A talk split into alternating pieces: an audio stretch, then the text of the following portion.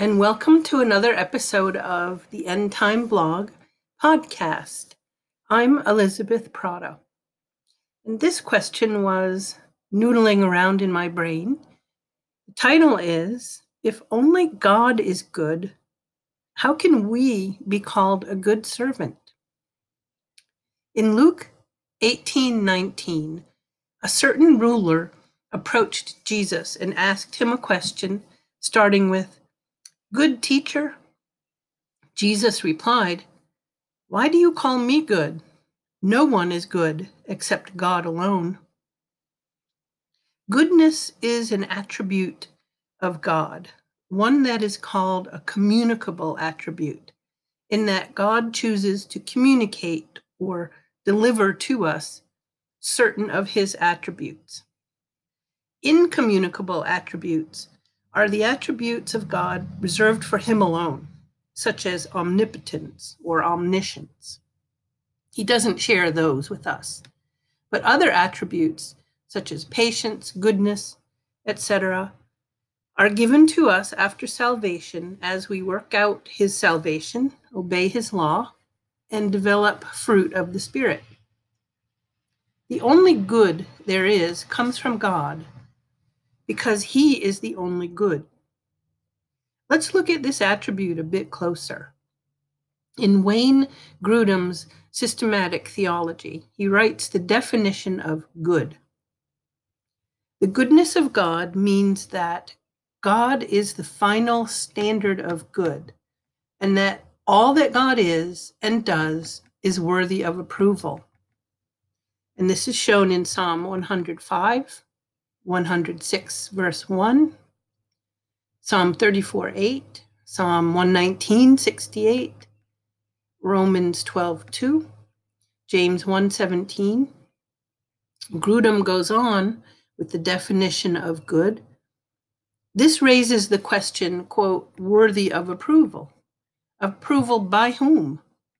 Because we are mere creatures, we are not free to decide for ourselves what is worthy of approval and what is not. Ultimately, therefore, God's being and actions are perfectly worthy of his own approval. He is therefore the final standard of good. Jesus implies this when he says, No one is good but God alone. We can therefore understand the meaning of, quote, good as being that which God approves, because there is no higher standard of goodness than God's own character and his own approval of whatever is consistent with that character. In imitation of this communicable attribute, we should ourselves do good. That is, we should do what God approves, and thereby imitate the goodness of our Heavenly Father. So then, Paul writes, while we have this opportunity, let's do good to all people, and especially to those who are of the household of the faith. In Galatians 6:10. That's the end of the Wayne Grudem systematic theology quote. So, if only God is good, how can it be that in the parable of the talents, the master calls two of the three servants good? Can we be good? In Matthew 25 21, the master told the servant, Well done, good and faithful slave. You were faithful with a few things, I will put you in charge of many things. Enter the joy of your master. The word good in Greek there is in is called agathos from Strong's, defined as intrinsically good. It's the same word as the one used when Jesus said, Only God is good.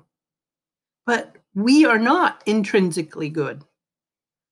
So, how can we be called it? John Calvin writes in Cooperative or Effectual Grace Now, Christ simply means that we are dry and worthless wood when we are separated from Him. For apart from Him, we have no ability to do good. The first part of good work is will, the other, a strong effort to accomplish it. The author of both is God. Therefore, we are robbing the Lord if we claim for ourselves anything either in will or accomplishment. If God were said to help our weak will, then something would be left to us. But when it is said that He makes the will, whatever good is in it is now placed outside us. But since even a good will is weighed down by the burden of our flesh, so it cannot rise up, he added that to surmount the difficulties of our struggle with the flesh, we're provided with constancy of effort sufficient to achieve it. John Calvin continues Therefore, the Lord in this way both begins and completes the good work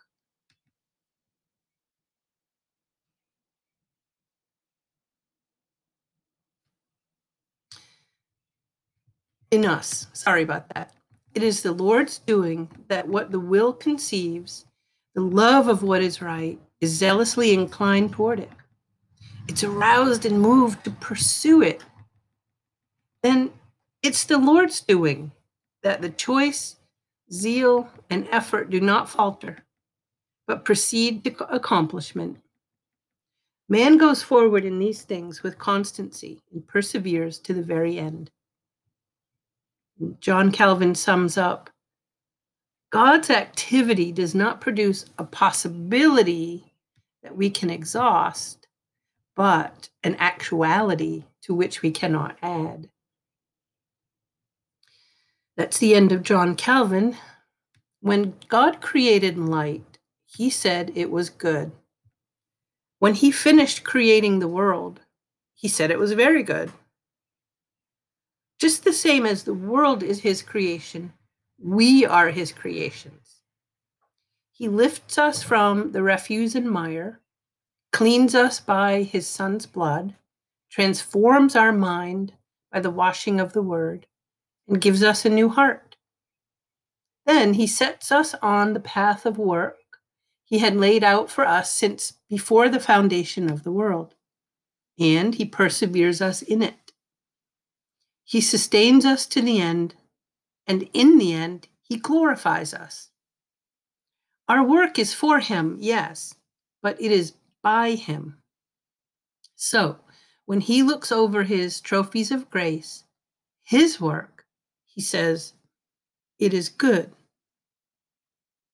When He says, Well done, good and faithful servant, He is ultimately commenting on His own good.